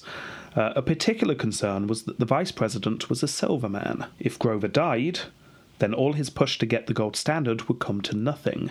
Wall Street, already shaken, could genuinely collapse if they even thought that the vice president was going to become the president. So, on the morning of June the 30th, 1893, the president and six of the country's best surgeons met on board a yacht belonging to a friend of Cleveland. a yacht. A yacht, Not the most stable of platforms. but secret. yes. Because, as far as the public were concerned, the president's going on a fishing trip. He's going to go up to his residence in Cape Cod. He's, he's just going to have a bit of a holiday. It's fine. Once on board, the president sat smoking cigars, waiting for the boat to sail. Well, they didn't know, did they? They didn't know. they didn't. Yeah, there, there is a theory that it was uh, his chewing tobacco um, that actually caused this, uh, but it's obviously not known. Yeah. Yeah, it was all very secretive. Apparently, the, the six doctors, once they got onto the yacht, had to stay below decks because um, there was a hospital nearby and they might be recognised by the hospital staff. God's sake, take your white coats off, man, Those big and your name badges. those big, shiny things that they s Yes. strap to their heads for some reason. I'm What guessing are it's they? to reflect light, Light, so they yeah. can see it. I'm guessing that must be it. operations, Yeah. yeah. never really thought about it though, to be honest. No. but they've definitely got those on. Um, they set sail once far from the harbour. The operation area was set up because that's right. They're going to do it on the yacht. They're not sailing somewhere. Now you're a doctor. You're on a yacht. Yep. Where do you do the operation? Bearing in mind it needs to be as stable as possible. the bottom of the boat, the middle at the bottom of the boat would be the, the least moving.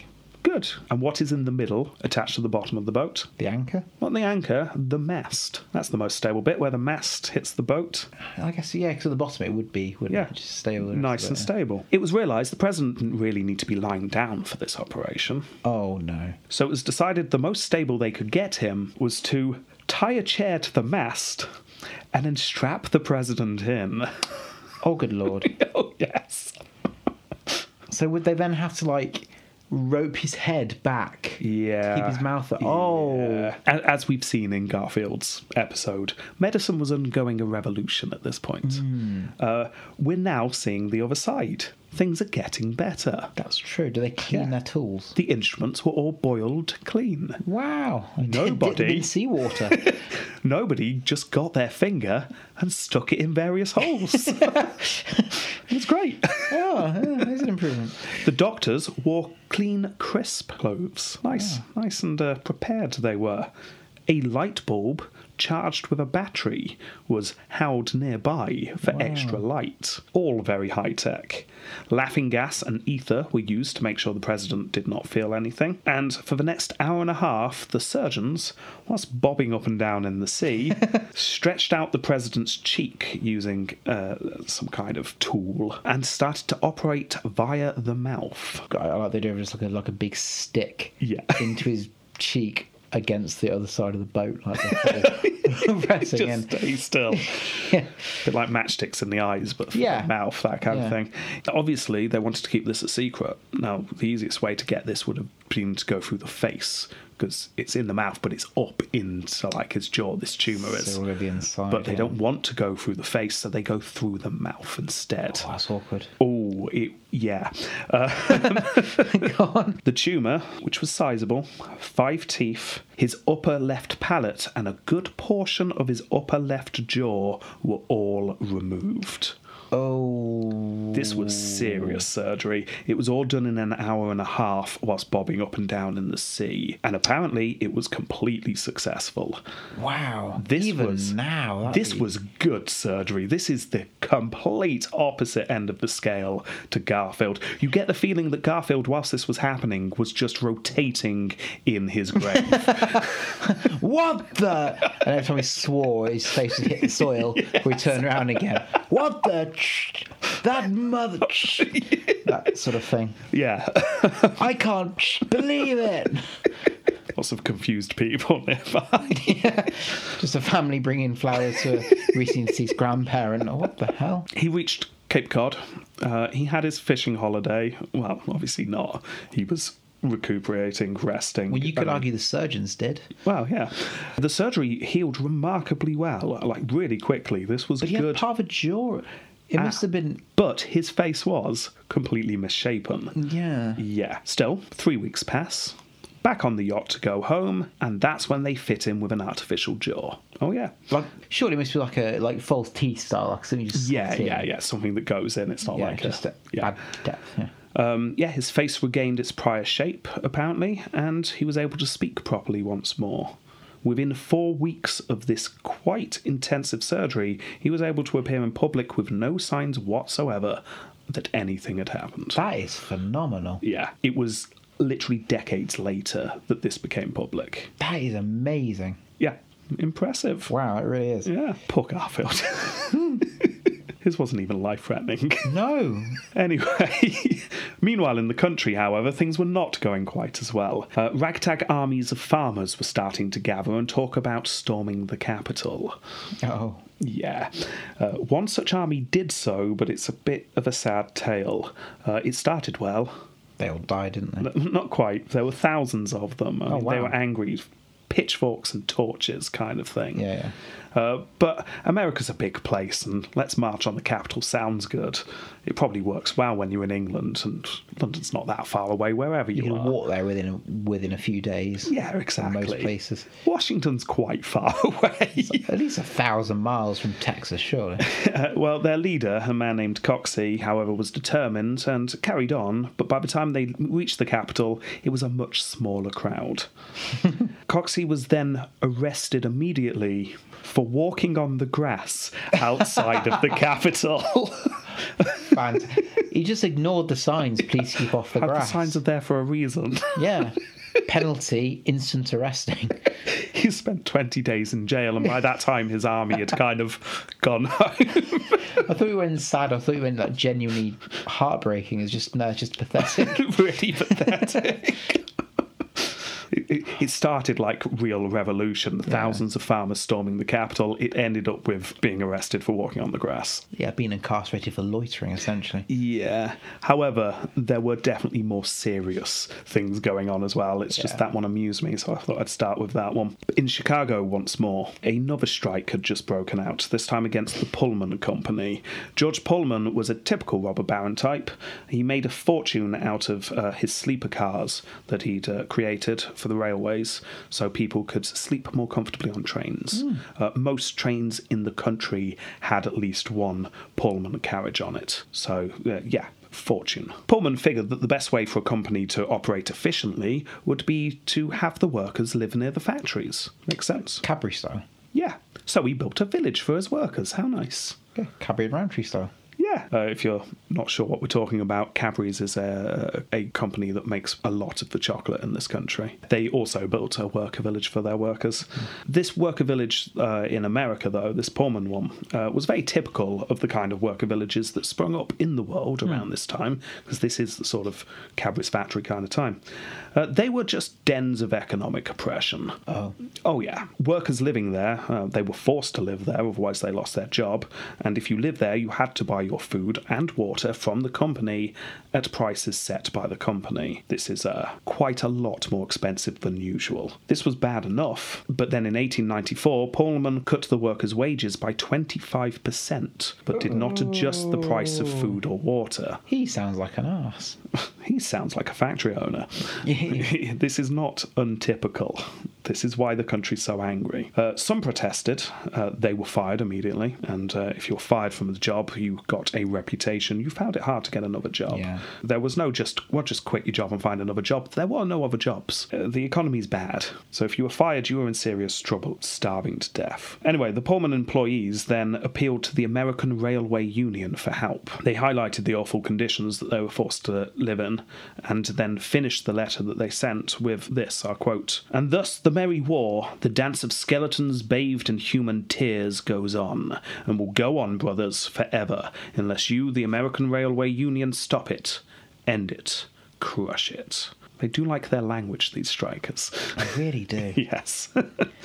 Good good rhetoric as well. Oh, yeah, yeah, it's good. Uh, the American Railway Union decided, yes, they were going to strike, and soon it was put out that Pullman carriages would not be worked upon. If a train had a Pullman carriage, people would not work on it. Now, like I said, that's most trains. Soon enough, the whole country came to a standstill. As we have seen, a way for employers to break strikes was just to ship in new labourers for the short term. This often ended in violent struggles. As the strikers attempted to stop the picket line from being broken. Yeah. And the violence escalated. The railroad companies asked Cleveland for military aid. Cleveland was unsure to begin with. After all, he did not send aid to individuals and states. A state issue. Should he really send aid for the railway companies? Mm-hmm. Yes, he decided. yes, Uh. he should. Yeah, you should. Uh, the rail companies, uh, they delivered the mail, and that made it federal. And he knew a lot of But that's coincidence. It- oh, yeah. coincidence. Pure coincidence. Yeah. Uh, he is said to have said, I'll quote here If it takes every dollar in the Treasury and every soldier in the United States to deliver a postal card in Chicago, that postal card should be delivered. Meanwhile, things were just getting worse in Chicago. A crowd of 500 had gathered, demanding that the strikers be listened to. A general protest. Uh, the police and the troops sent by Cleveland advanced on this crowd and attempted to persuade them to disperse using barb wired clubs and bayonets. This is now turned into E. WWE. The crowd were dispersed ruthlessly. Oh. Onlookers looked on in horror and then joined in when they saw the crowd were just being attacked. In fact, I'll quote here the ground over which the fight had occurred was like a battlefield. The men shot by the troops and police lay around like logs. So again, we've got another massacre going on. Several of these are going on, and uh, they're all arguably bigger, if not as big, as the Boston massacre that we talked about at the start. Yeah, things are not going well. No. Uh, 13 people were killed in this one, many more seriously injured, and as you can imagine, the strike was crushed. By the end of the strike, over 30 people had been killed. Now, legally, the government aided the railroads to place an injunction on the union. Yeah. Because the strike continued, the leader of the union was arrested after being demonized in the press for being a dictator. Obviously, it's very easy to demonize someone in the press when you own the press. Well, yeah. Yeah. Doesn't happen now, though, thank Oh goodness. no, no, not at all. Anyway, the working and living conditions for those who working in the Pullman Company did not improve whatsoever. They were forced to bury the dead and carry on. So there you go. That's the end of that tangent. Oh. Pleasant times. A couple of other events do happen during Cleveland's presidency, but for time reasons, we do need to cut them short. Uh, just know there was a diplomatic row with Britain at one point over Venezuela and land, and the US firmly announced that the Monroe Doctrine was still a thing, definitely, and if anyone from Europe comes around messing around in the Americas, they'd have to face the United States. Uh, Pretty Oh, a bit more confident now, aren't they? Oh, yes, uh, they were. They flexed a bit of muscle, and um, they rightly pointed out, just as before, it's like we're a long way away from you. You're going to struggle to come over here and keep yourselves provided for. Yeah. And we're stronger than we've ever been before. So, uh, Which is true. yeah. So war drums start to beat. Uh, people start really going a bit gung ho for the idea of another war with Britain. Uh, but then certain big business owners realise that actually war can be profitable for certain companies, Yeah. but there were a lot of companies that figured it wouldn't help them. Certain pressure was put in certain places, and all of a sudden the newspapers were a lot less pro war. This is the British Tribute Edition. For everything we love about the Queen. Uh, also, some stuff's going on with Hawaii, but that links to Harrison, so I'm not going to go into it here. We'll save that for his uh, episode. But just know that I'm amazed they even found Hawaii. It's, it's such a small place in the middle of the ocean. How we'll, the we'll go into it more next time. Don't is worry, we brilliant. will. Just know that Cleveland reversed some decisions that Harrison made that made annexing the island possible. Okay. So Harrison wanted Hawaii. Cleveland saying we don't need Hawaii. Or at least not in this way. I'll go into details next episode. And then his term was coming to an end. Oh. By this time, the internal politics of the Democrats had shifted. The People's Party had collapsed completely. It was a short lived thing, and most of their supporters had headed to the Democrats. Their faction was now the dominant one, and they were calling for silver currency, and they labelled their own president as a gold obsessed Wall Street puppet. It's not too far from the truth. No, it's not. During the convention, their leader, Brian, that's his surname, William Bryan, spelt with a Y, but it sounds amusing, uh, delivered a passionate speech. Ending with our quote here You shall not press down upon the brow of labour this crown of thorns. You shall not crucify mankind upon this cross of gold. One of those sentences that sounds really good, and then you look at it a bit more and go, "Hmm." What? Yeah, um, Why use one word when you can use seven? Yeah. Uh, Brian swept away the competition and took the nomination. So we could, we could have had a President President Brian. Brian. Oh, We could have wow. done, But unfortunately, we don't. Oh, Ah, Yeah. Uh, but I mean, we're st- starting here, the very, very start of recognizing the modern Democrat Party. okay. It yeah, it's got- fluctuates and changes, Yeah, but yeah. we are now starting to see from the Democrats not states' rights, planter owner rights. We're starting to see the more worker rights going into the left wing, kind of. We're starting to see that You shift. say left wing. Well, yeah, exactly. Like I say, it Left wing fluctuates for and America. changes, but this is the first time we're going to recognise anything Okay. linked to the modern Democrat Party. And we're very now close to 1900 as well, so oh, yes, we are. I'm going to start knowing things. Wow. the Republicans chose the man who had pushed for the higher tariffs during the Harrison presidency. Uh, the ta- tariffs were known as the McKinley tariffs because the man was named McKinley. McKinley. McKinley. McKinley, yeah. Um, but whoever won out of them, it's McKinley. Uh, I was gonna say, I've heard of President McKinley. Yeah, uh, Cleveland was out, and that hadn't been certain, by the way. Some had supported him for a third term, but it was not to be. So he retired once more. This time, the Clevelands moved to New Jersey. Grover and Francis had more children. For a while, he was a trustee at Princeton. He was still vocal on some matters. For example, as the women's suffrage movement started up, he made it very clear. So, uh, what, what are you expecting here? Women should not be able to vote. I'll quote Sensible and responsible women do not want to vote. There we go. The relative positions to be assumed by man and woman in the working out of our civilization were assigned long ago by a higher intelligence. Yeah. Yeah. Anyway, in 1907, that's right, 1907. Oh my goodness. Seven years away from World War One. Yeah. He became ill. Insane. It is insane. We're so close. Uh, his health had not been good for some time. Uh, he'd slept with a stomach pump next to his bed, apparently. Wow. Yeah. I mean, that's not just feeling a bit unwell. That's a. Yeah, that's- Anyway. I need to remove stuff. So. In 1908, he suffered a heart attack and died. His last words were said to have been, I have tried so hard to do what is right. So uh, we now get to judge to see if he really did. oh yeah. Oh, yeah. Okay, so rapid rise through the government. Some might say obscenely so. I mean, he was sheriff, mayor, governor, and then president within just a couple of years. It's almost like he paid for it or something. I don't think there's any evidence of that, No. but I think there is a certain case to be said that it's a perfect example of being in the right place at the right time. Yeah, yeah. He stood for certain things, such as the anti corruption, which really meant that he stood out in certain places and Yeah. he just got bloody lucky. And he worked really hard as well. And a combination of those two things, uh, yeah, he just found himself being the president incredibly quickly. While in the posts, like I say, he had no truck with corruption. There wasn't a whiff of corruption about him, really. No. Maybe a little bit towards the end. Uh, Yeah. But, I mean, we, we're way off Chester Arthur. Yeah, yeah, yeah. That's true. Yeah. Uh, he often personally made sure that things were on the level. Saying this, however, he didn't really do too much to end the spoils system. I mean, he fired literally thousands of people just so he could give Democratic supporting people jobs.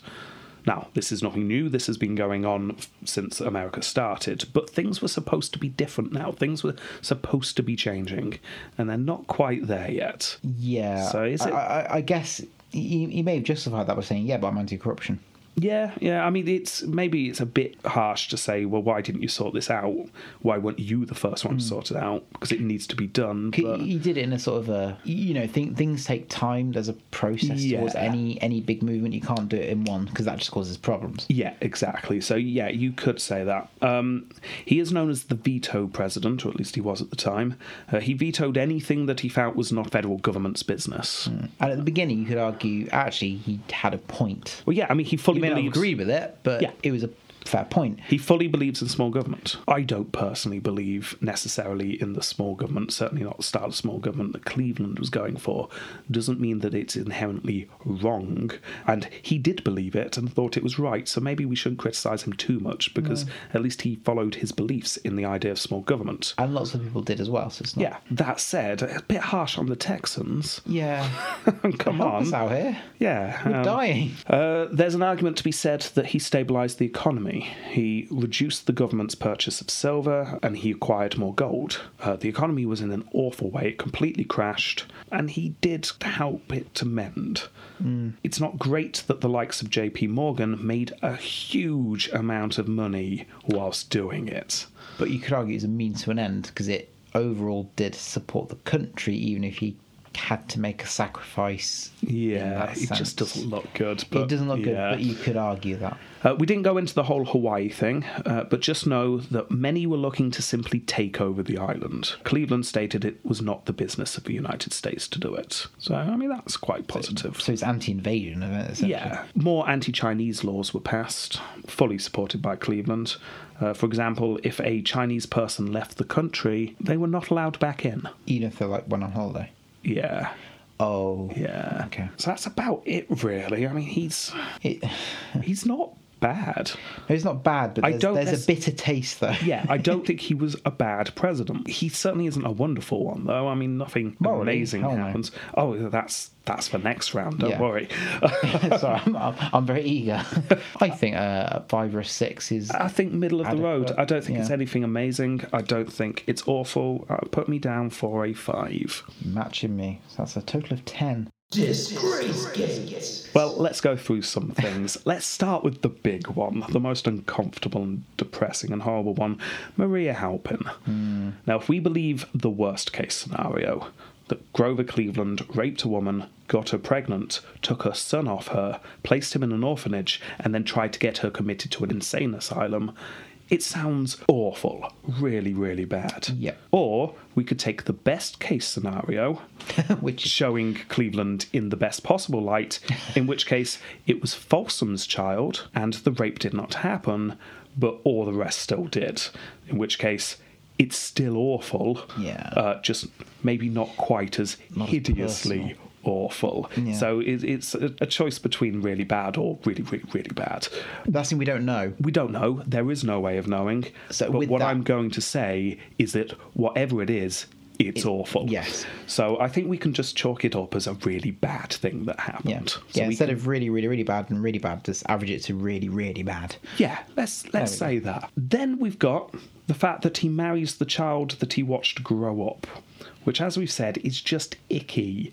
I mean, there's there's nothing illegal. There's, I mean, you can happily argue there's nothing morally wrong. It's two adult consenting people in a relationship where they appear to love each other, but at the same time, she called him Uncle Cleve. I mean, we are viewing it from modern eyes. We are, Because I imagine this thing happened probably more yeah. back then, but it's still And weird. let's face it, it still happens now. If you get a rich enough old man, you get Oh, young women attached to them quite often. But yeah, um, so you've got that. There is the rumour that he drunkenly beat Francis, but like I say, this one has no supporting evidence whatsoever, unlike the others. It's Uh, just. yeah, the it's it's rumour. very hard to make a judgment of that. But uh, we, you could, like playing devil's advocate there, you could also say he was very good at hiding information, like his operation. yes, He knew how okay. to do that. There is certainly that, isn't there? He was an obvious sexist and racist, although he had little opportunity for it to show officially. Obviously, the whole Chinese thing, obviously, very officially racist. And the suffrage thing. Yeah, but he wasn't in an official capacity there. Uh, that Yeah, but was that's his it, and personal it- opinion. Um, That's disgrace. Oh yeah, yeah, definitely. Yeah. yeah. My point being that it doesn't show through too much in history because in a, an official capacity it doesn't shine through. But when you're looking into Yeah. little details, he just seems like a bit of a horrible person. Yeah. Okay. In his defence, however, because I've just been hammering on at him here, he worked with blind kids for a year. He did, but well, to be fair though, he was horrified at the situation, Yeah, he was. and he didn't revel in that. He didn't enjoy it. He thought this is really bad for those people. Yeah. So yes, There you go. Yeah, that's it. That's all I've got. well, we paid the old guy back at the beginning. Remember, he's, he's they they paid for his tuition. He did pay someone back who had loaned him money. He did also pay for someone else to go to war for him. Cancel that out straight away. yeah, yeah, yeah. Which um I'd argue that's worse. I think that actually, yeah, minuses it even more. I mean, again, it was a legal thing to do, nothing illegal. And also, it's like you can Mm. But that's- understand why people don't want to go to war. So I can understand that. And I'll be on. I'll be honest. I would probably do that if I was in you that would position. send me. I know you would. I but, would send my own child instead of me. If But then he also became the president, and uh, I just realised what you said.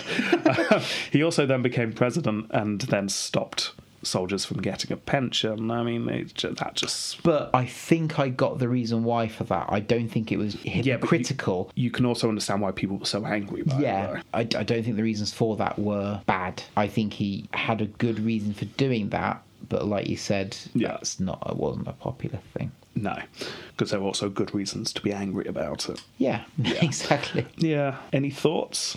That's definitely minus. That's my Or main minus? thought. Where are we going? Um, Far minus. I'm I'm going high. One, I'm definitely going Two. high. See, see the slave thing though. That The slave thing, but remember in context. Um, owning Yeah, owning that's- slaves when you're in a society with slaves, being born into a slave economy means you're That's going to own true. slaves. If there are no slaves around, then that can't happen.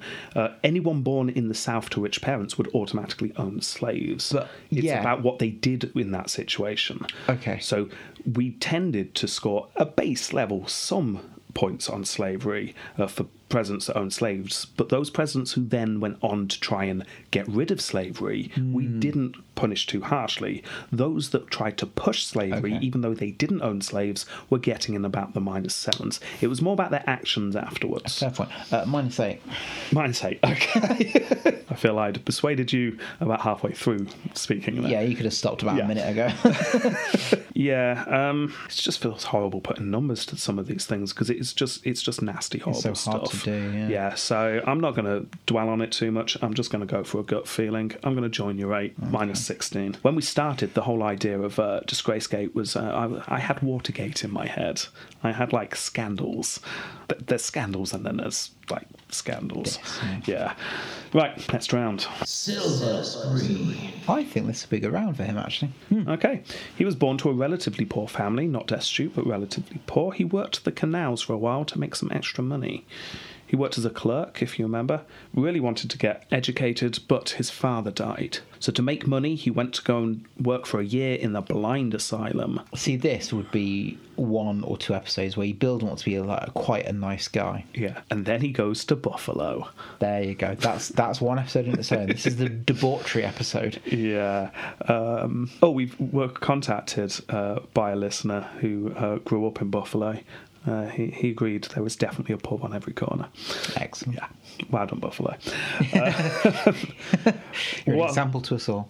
Whilst in Buffalo, he became a lawyer, which is impressive um, from pretty much nothing. He hated the firm he worked for to begin with, but eventually he got a job there as a lawyer. He met his good friend Oscar Folsom and started a law firm with him. He also met Folsom's wife and then their baby daughter. Uh, he then got involved. I'm just going to say got involved because we don't know all the details and let's not dwell on it anymore. But with Maria Halpin, all that happened. It was all very unclear, but we know that it was not pleasant. That's a depressing episode. Yeah.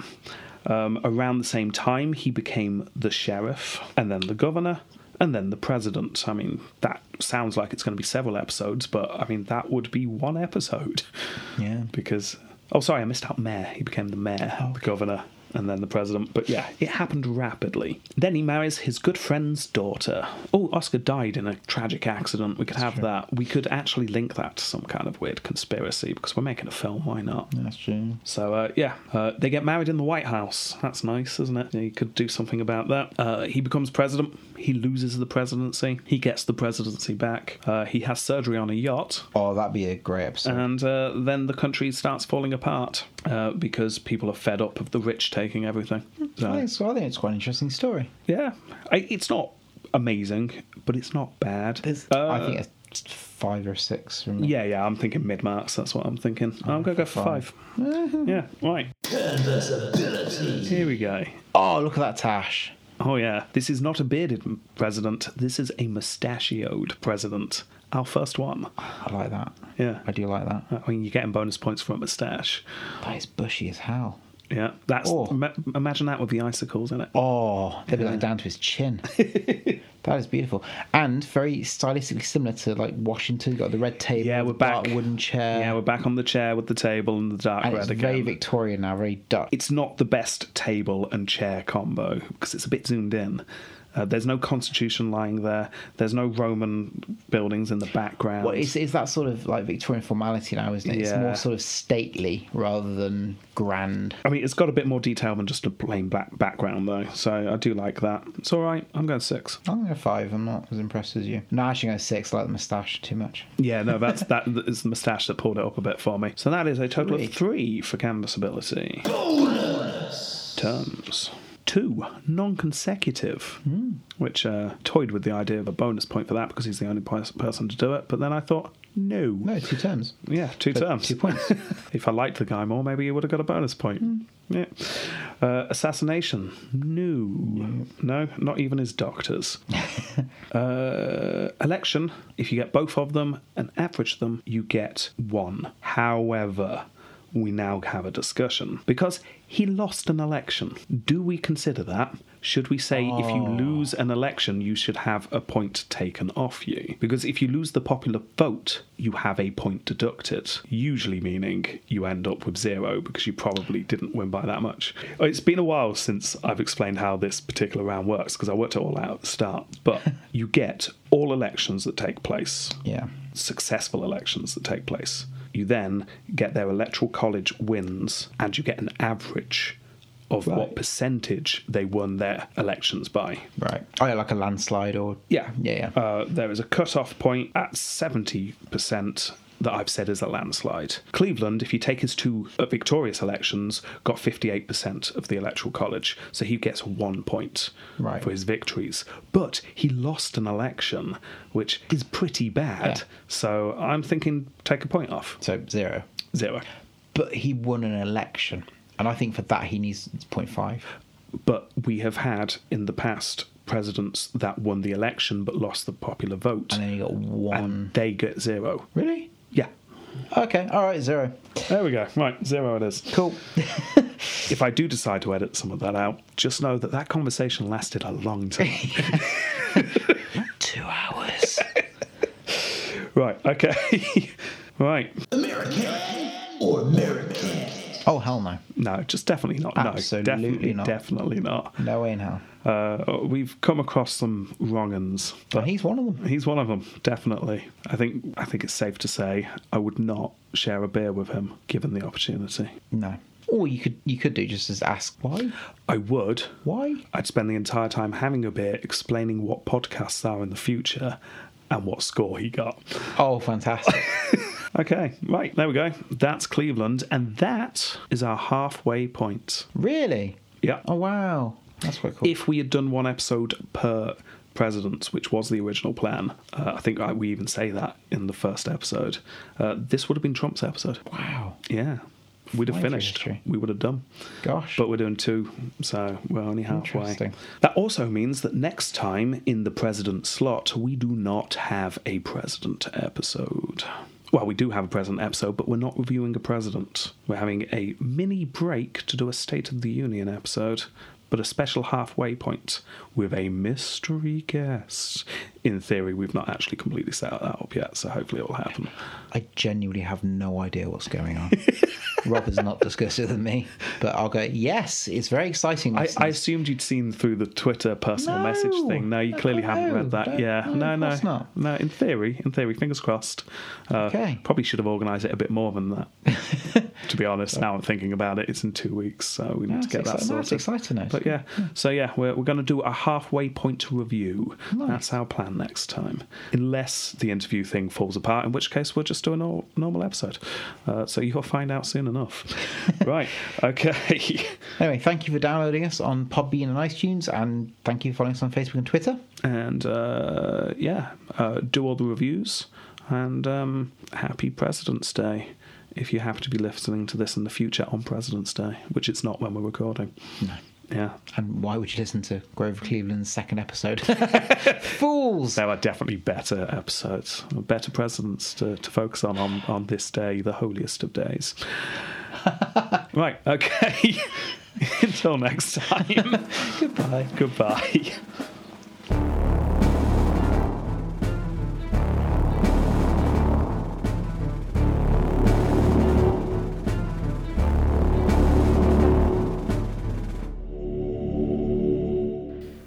Ah, Chad. Oh, um, hi. I I wasn't expecting you today. Well, today is inspection day of the, the new project. Obviously, a lot of money is invested in this, so we're hoping for something good. But the money you've invested has been spent brilliantly. I'll say that right away. This plinth, rock solid. That's good. I can see that. Are they dog footprints in the Yeah, the we'll, concrete. we'll, we'll, we'll sand that down or something. Okay. Um, yes, no, it's fine. It's fine. The plinth. Okay. The plinth. I am proud of the plinth. It's a good Okay. word, plinth. It's a very good play. Um, any any update on the uh, the statue? This- it's sta- yes. No. Well, um, I suppose you can see it, can't you? I can see a massive sheet. Yes. Well, we decided it would be a surprise. A big, big sheet. Pull it off. Ah, so nothing has gone wrong. Wrong. You haven't put the sheet on because you're hiding anything. Didn't no no no no no no no no Oh, good. no no. I can definitely say it is a statue. Ah, so could I see this statue then? Uh, well, yes, ob- obviously. Um, quick question: Did you ever see the design that the French sent over? we have many, many blueprints Oh, so you- so you do know what it's supposed to look like, from every angle. right? Okay. Interesting. You say from every angle. You, you can see a lot of the angles. Ah, because looking at the blueprints, it's well, it's not very angular. N- No. Um. No. Chad, Yes. take off the sheet. I- Well, I, I really would. It, it takes a, a team of like a hundred Chad. people. Oh, Take off the sheet. it's quite heavy. Pull it. Lads, we're gonna practice Operation Bedsheet. Yeah, no. No, no, yeah, no, I'm under orders. We're, we're doing it.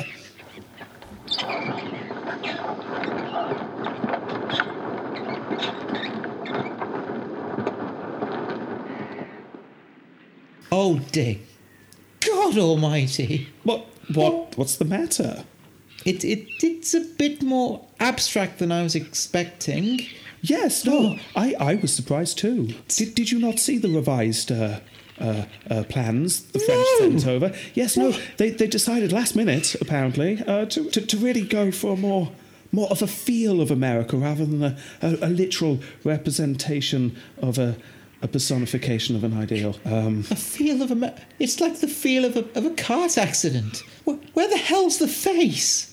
oh, well, i- if you t- turn your head sideways and Yeah. if you look, look, no, look further down, further down. Yes, Yeah. by, by the feet. Oh dear God! I mean, that's half of it. And I think the, the, the other eyes, I, I, I, I want to say it's that bit there. I, I don't know. I, I, ca- I, I understand these are very stressful times. Instructions are hard to follow. You were under a time limit. I can forgive that. That will go in my report, Chad. Oh, oh, good, good. But I do have one query. Yes. What's with the dragon? He won't go away. Um, it would appear. Ah! Beer is spilling. Would you like a thing? Word I can't say.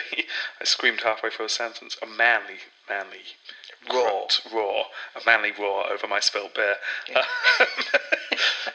what sentence was I on? Um, oh, yeah.